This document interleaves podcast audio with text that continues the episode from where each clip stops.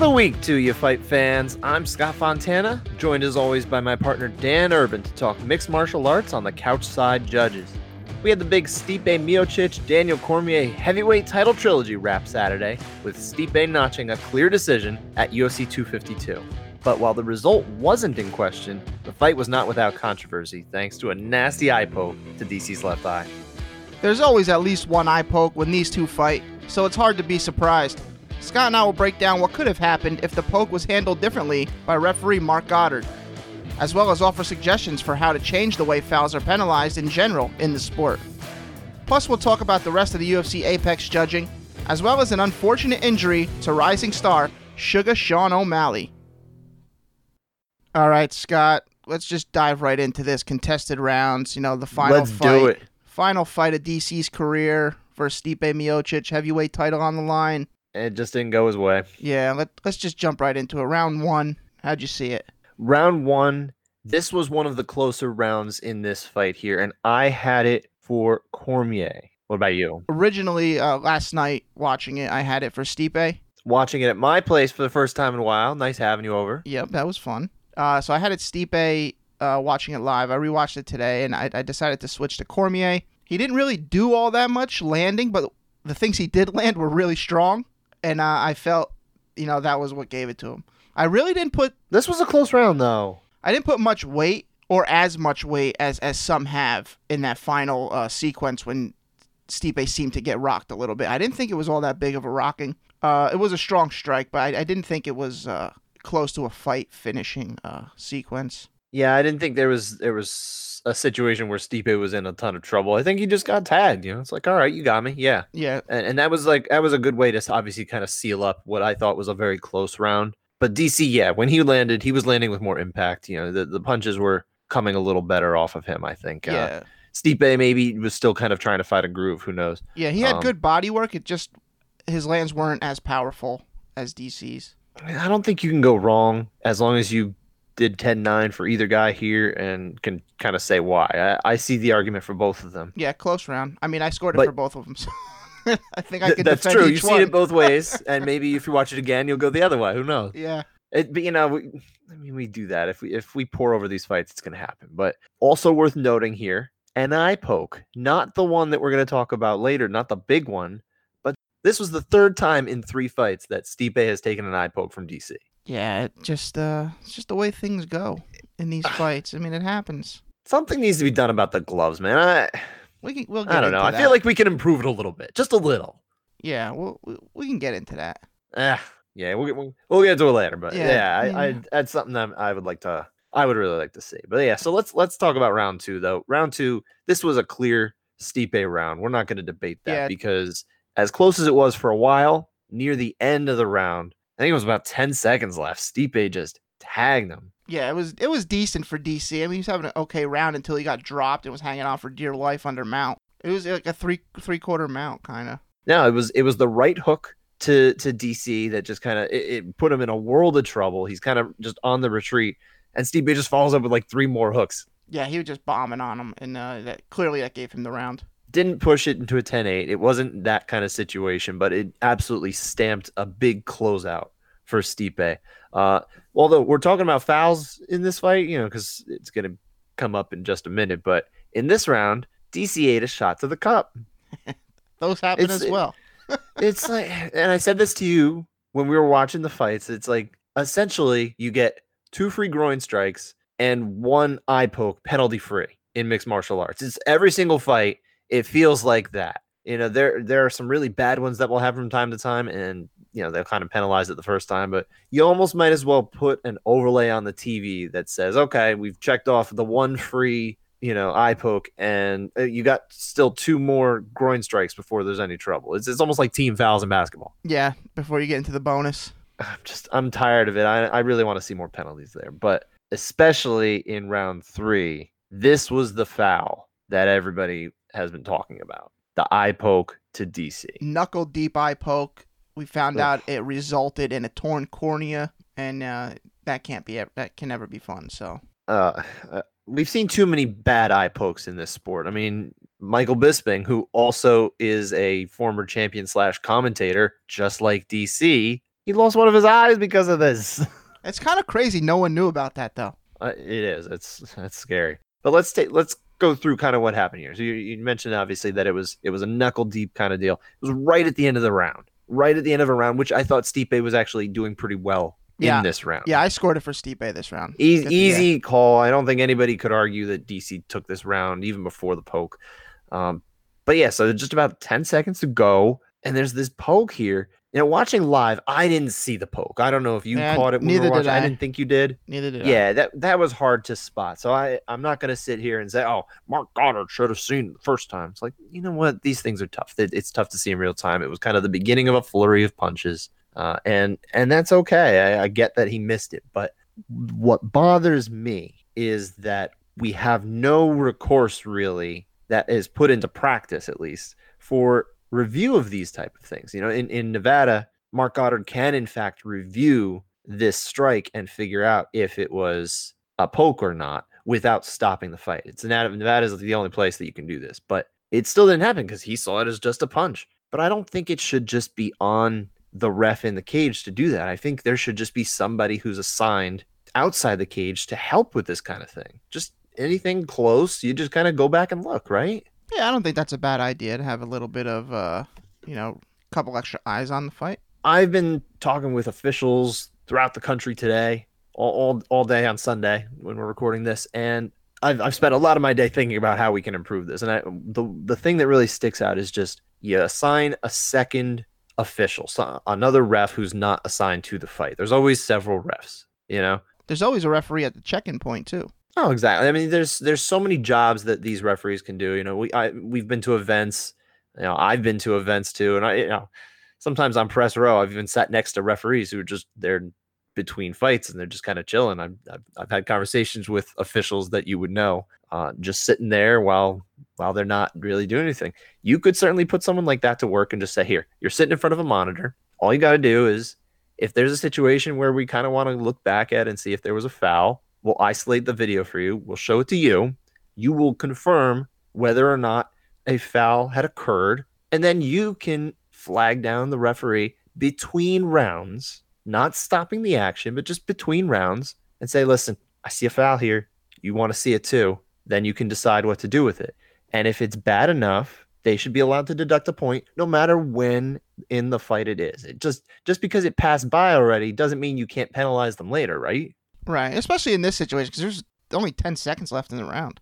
I would like commissions to start finding an answer to this because it's it's ridiculous how easy it is to just get away with eye pokes. And look, Stipe in no way attempted to poke him in the eye. It's just one of those incidental things that happens because of the way fighters spar with boxing gloves on and they don't worry about the extended fingers because they're in the boxing gloves. It does it's just not a thing, you know? I like your idea, but I think an easier way to do it is just get rid of warnings. Well, I like that too. For certain fouls, like an eye poke, no warning, automatic point deduction.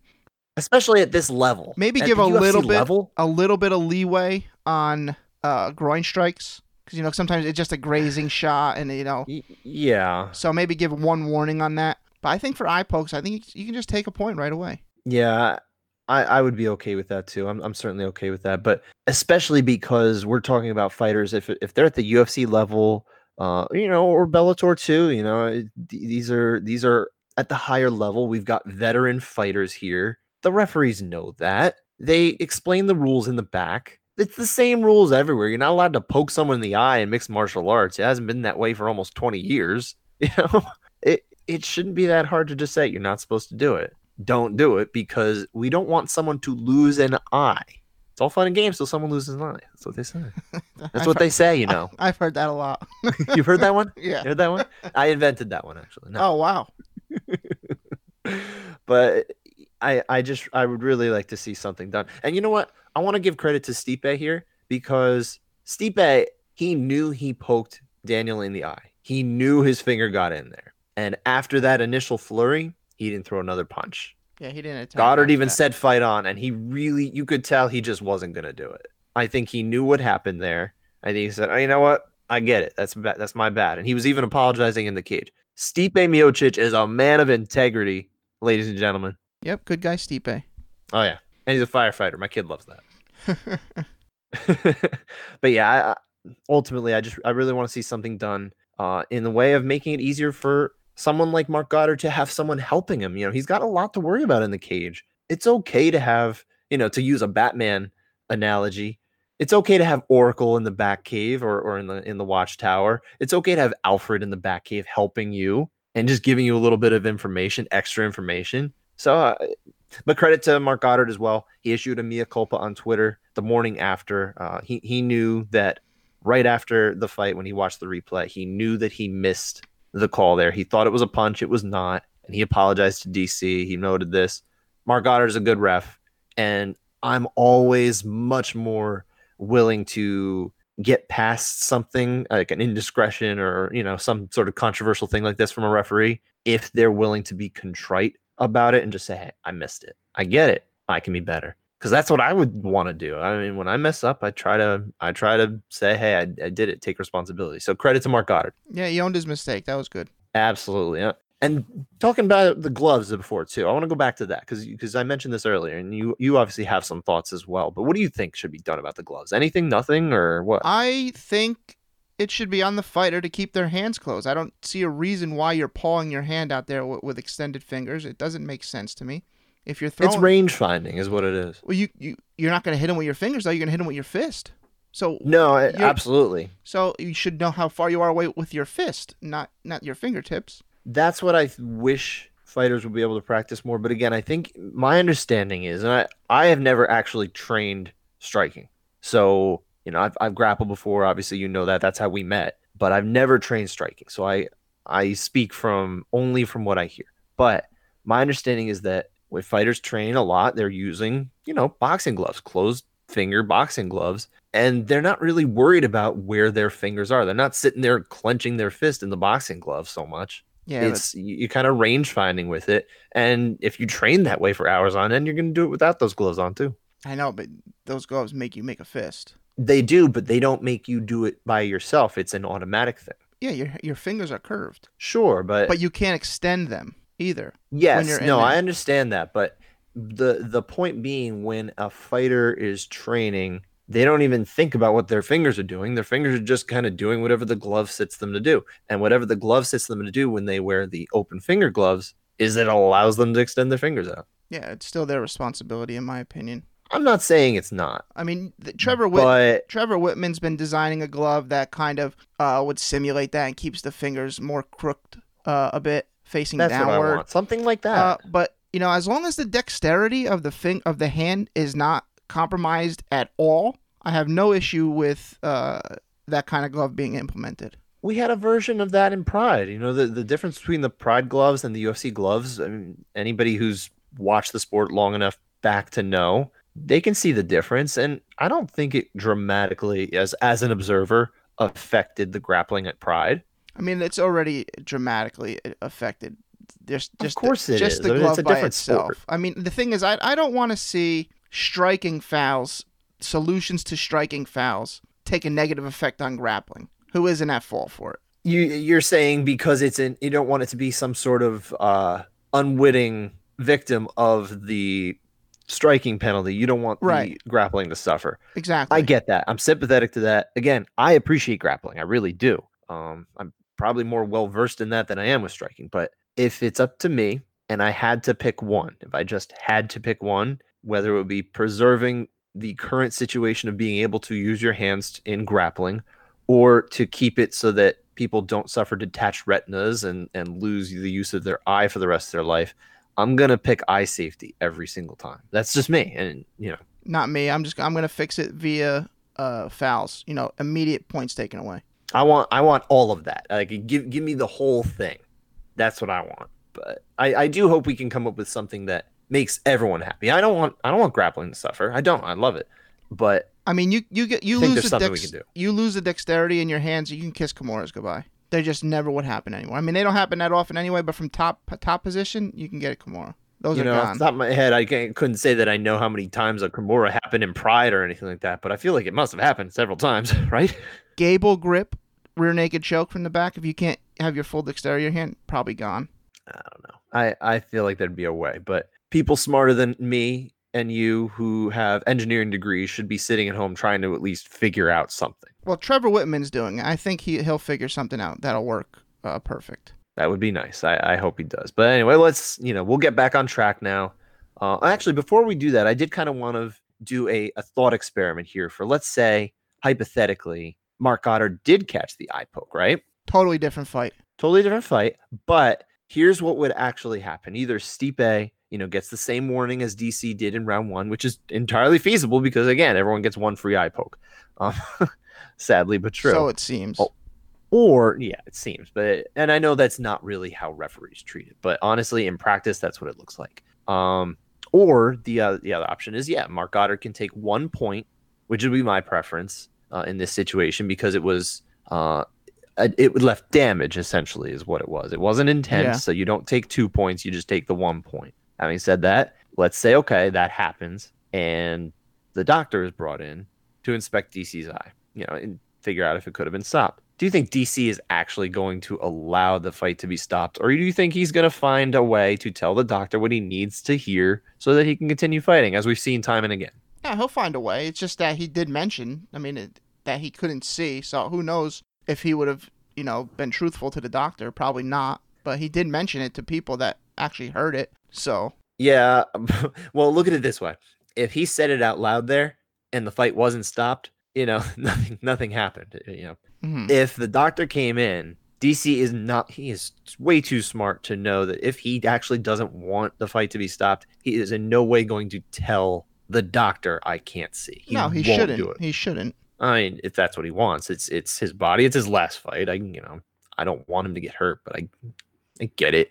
Um so yeah, so he would find a way to get out of it and and it's not like the fight would have been stopped anyway. But let's pretend DC says I can't see Doctor stops it. It's a no contest in this situation, but it would have been very close to not being a go contest because I don't know if you know this, Dan, but I was looking into this today. I was asking around, and in a five round fight, according to the ABC criteria, fights need to go at least one second into the fourth round so that they can go to the scorecards for a technical decision. So even though this was about 10 seconds left in round three, it needed to go about 11 seconds longer to get to the scorecards. As weird as that sounds. So no contest. DC goes out on a no contest. Trilogy never ends. Yeah, and it's not that wouldn't happen. But what I think is so funny just about the idea that these technical decisions, the way they work, you need to get to round four, right? Let's just hypothetical here. We're we're talking about devil's advocate stuff. Let's say it goes into round one, and there's all of a sudden a foul. It goes one second in, and they got to stop it. Judges would then be asked to grade that round which would be a 10-10. No one would give anything but a 10-10 in that situation. That's actually where you go put 10-10s. So then you still only end up grading the three rounds to begin with. I just think it's so silly that they can't just say, okay, three rounds have passed. Let's grade it now. And and even even though it wasn't the end of a third round here, you could still grade that because it was almost a full round, and they would anyway. Yeah, if you get the majority of the fight in, you should just go to the cards. I, I feel like that too. I, I kind of get why they do it. They want it's the title fight and they want it to be longer than a normal fight, but uh, it's stupid. Just a little tidbit for you guys watching at home. This happens very rarely, but I was at one event in Newark, UFC 159, where there were two technical decisions. Dan, wow, two eye pokes in round three. Ended up going to the cards. that was a weird night. All right, en- enough of that tangent though. that that was enough. Uh, I think we've kind of ad nauseum this eye poke here, right? Yeah. we Let's go to round four. Round four was actually a close round, though. Yeah, close round. I scored it live for Stipe, and I changed to Cormier today. I stuck with Stipe here. See, I, I thought DC landed better, uh, really snapping Stipe's head back, and he had solid answers to everything Stipe hit him with. So that's why I switched to DC. It was definitely a, a good round for DC. It was the last kind of stand that he really put up. Um, but he never really had him in trouble either. Did you look at the striking numbers, by the way, the, according to UFC stats? No, I, I, stopped looking at those. Well, I just think it's an interesting kind of thing. It, it's it's not something that is available to the judges here, but it's something that's worth noting. DC, according to this, outlanded 41 to 23. Did it feel like DC was outlanding two to one, basically? Uh, I would say I thought he was landing like 1.25 to one. Yeah, I just thought it was a closer round than that. I, I think Stipe was landing pretty well earlier. DC had some success late, you know, as far as kind of impact goes. And it really could have gone either way. Obviously, you waffled on it from where you saw it originally, too. Yep. So I, I, I thought it was a close round. Yep. But actually, it's worth pointing out too that uh, I don't think we mentioned this in the first round that the judges were kind of split here on both round one and round four. Going back to round one, it was Derek Cleary and Junichiro Kamijo who gave it to Cormier, whereas Sal D'Amato gave that one to Stipe.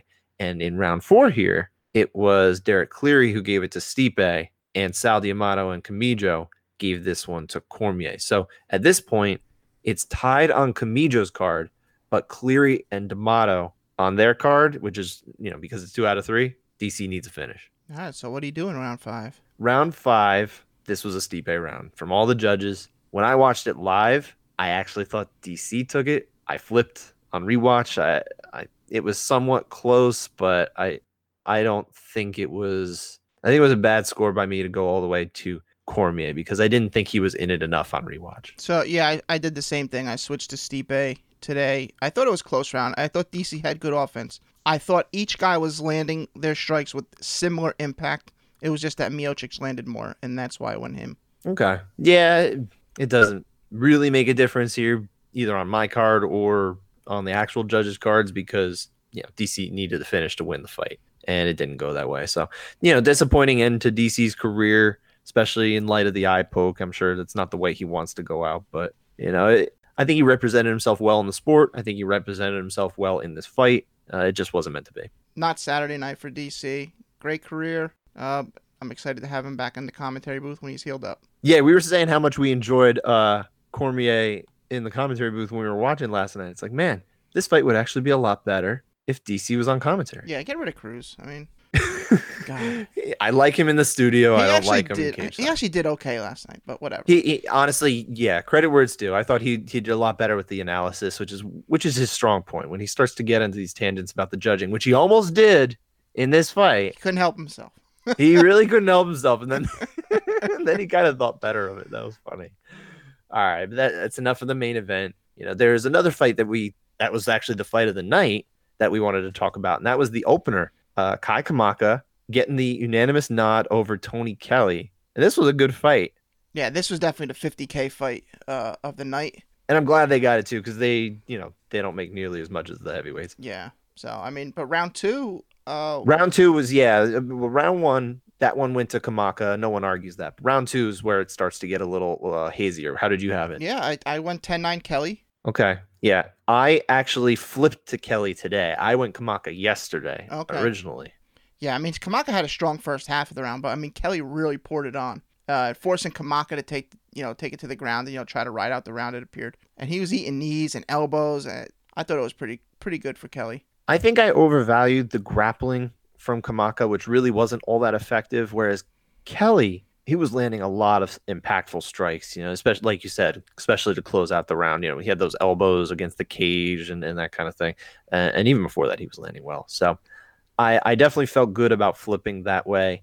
Uh, it was Mike Bell and Tony Weeks also had it for Kelly here. So that was actually the majority score. Uh, and Derek Cleary had it for Kamaka. Round three is also a close round. And actually, it's funny because all three of the judges saw it for the other fighter that they had in the previous round, Yeah, I did notice that. which is why they all ended up 29 28. But, you know, one of them had a completely different scorecard, yeah, which, which was interesting. But also, it was the scorecard I gave originally. But in round three, how did you have it? Who, did- who did you give this to? I gave it to Kelly uh, 10-9 to take the fight 29-28. But uh, and I did the same, but only after I flipped. I was I was Kelly uh, all, all the whole way. So No, I I actually thought that it was Kamaka Kamaka Kelly one two three, and now I have it Kamaka Kelly Kelly. So I I definitely feel like it was a close fight, and there's certainly you know we're not going to use the R word, but it was a close fight.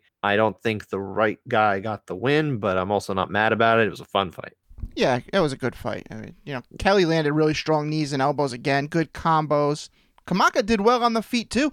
I don't know why Kamaka wanted to grapple so much because he was actually doing well on the feet. It seemed like maybe he just didn't enjoy being answered from Kelly. I'm one. I mean, it could be, but I'm almost wondering if he was starting to lose a little bit of steam. Yeah, that's true too. But I mean, he was landing good shots himself. That was that was the thing. Well, he was also landing pretty, you know, high octane shots. I think he put a little bit more into each punch, and I, you know, that's a hard pace to keep up. Yeah, but you know, 29-28 Kelly is what I thought it should be. 29 Yeah, I'm 28 fine with Kamaka isn't isn't bad. So No, it's not bad at all. This is a close fight. You know, Kamaka got the win. It was unanimous. Also, defer to the judges there. I, I'm happy deferring to the judges because they know what, what's going on. yeah, sure. Yeah, so yeah, I think that's it for the main fights that we want to talk about. There was a quick 10-8 watch that that is uh, worth debating, and this was in Vinc Pichel getting the unanimous nod over Jim Miller. Round two was the round in question. Did you see this as a 10-8 or a 10-9? I gave it 10 9. I think 10 8's a bit of a stretch here. I also thought it was a stretch. You know, there was there was grappling dominance and damage. I don't know I if I would have checked duration.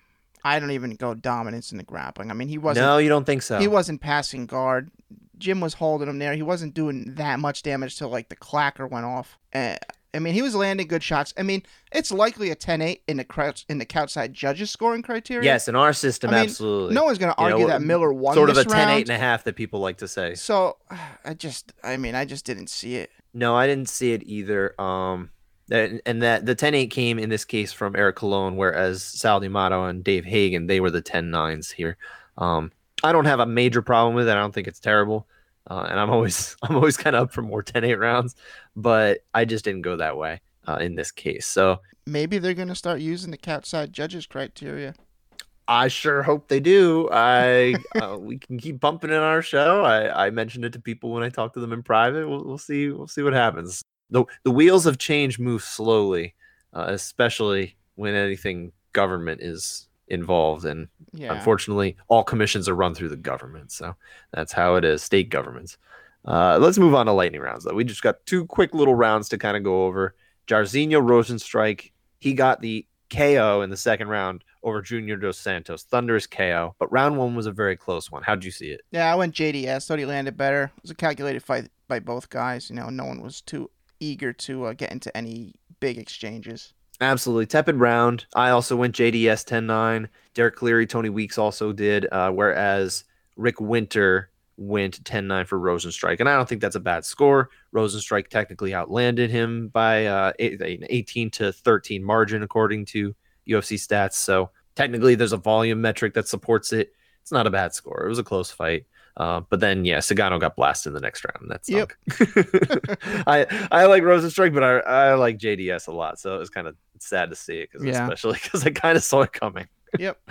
I I called it last week, and then the other round. Uh, this was in oh, definitely the worst fight of the night. Livinha Souza getting the win unanimously over Ashley Yoder. There was a, a kind of an uproar online about whether Yoder should have won or not. People didn't like the 130-27 score uh, that came from Dave Hagen. But how did you have round three here, which was kind of you know coming off of two rounds that Souza had won? I gave it to Souza. I thought she was the one that was actually fighting. Seemed to me Yoder, Okay. Yoder seemed to be more more into the clinch against the cage type uh, deal. Okay, so people wouldn't like you either. That's good to know. Yeah. Uh, come at you, bro. Uh, no, I went Yoder here though, uh, and I I really toyed with Yoder getting honestly either of the first two rounds. I thought they were close enough. There just wasn't a ton of action in this fight. We don't have to talk about it much longer, but yeah, I thought Yoder had a good case for this round. Had a good case, honestly, to win the fight, but but she didn't. So it is what it is. But uh, Mike Bell and Junichiro Kamijo, they were the ones who saw it for Yoder here. But there were three fights actually where the judges they nailed it and that was Danny Chavez getting a unanimous 29-28 over TJ Brown and Merab Davalishvili. He got 30-27s across the board against John Dodson. Got the win there.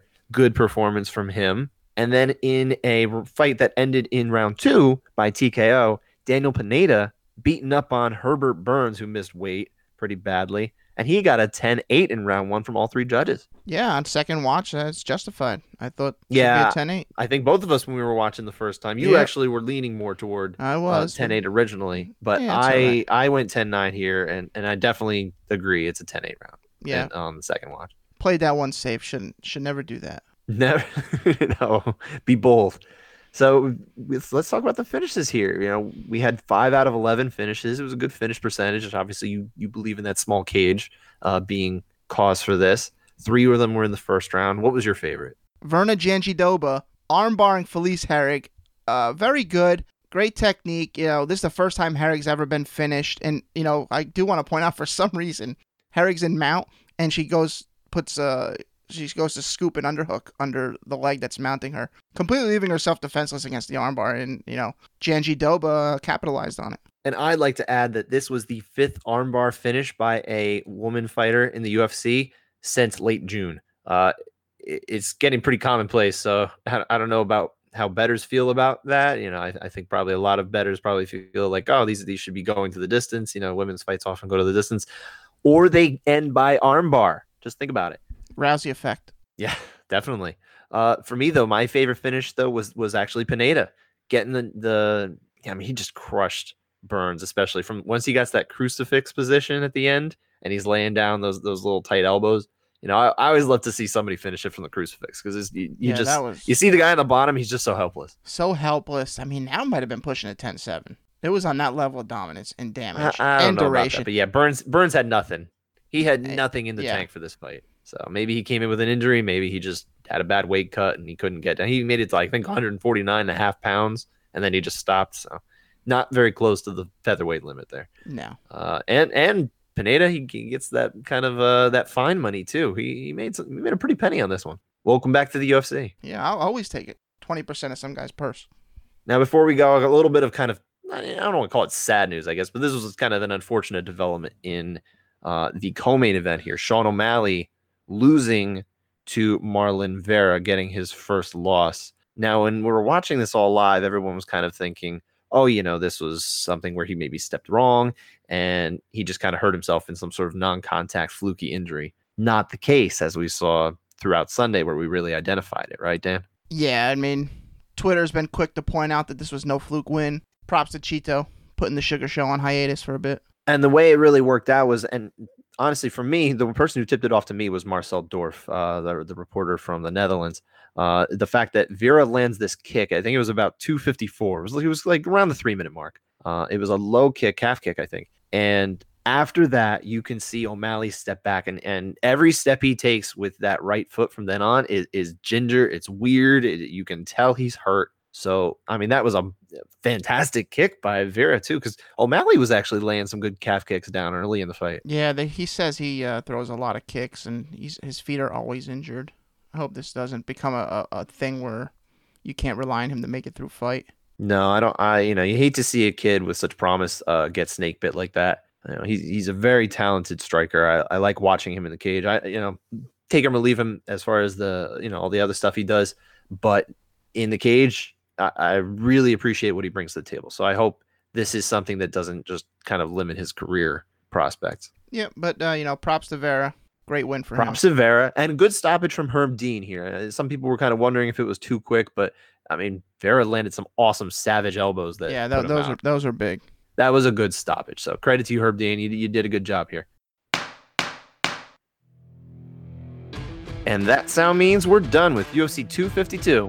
The Couchside Judges will return later in the week to look ahead to this coming Saturday's UFC Apex action, headlined by Pedro Munhoz and Frankie Edgar in the Answers Bantamweight debut. As always, we'll have more than that in store for you. Be sure to subscribe to the show on Apple, Spotify, or wherever you found us. Follow us on Facebook and Twitter at Couchside Judges, as well as myself at Scott underscore Fontana, and my DMs are open. Catch me on Twitter at Dan Urban MMA. We hope you enjoyed the show. See you Friday morning. Later, guys.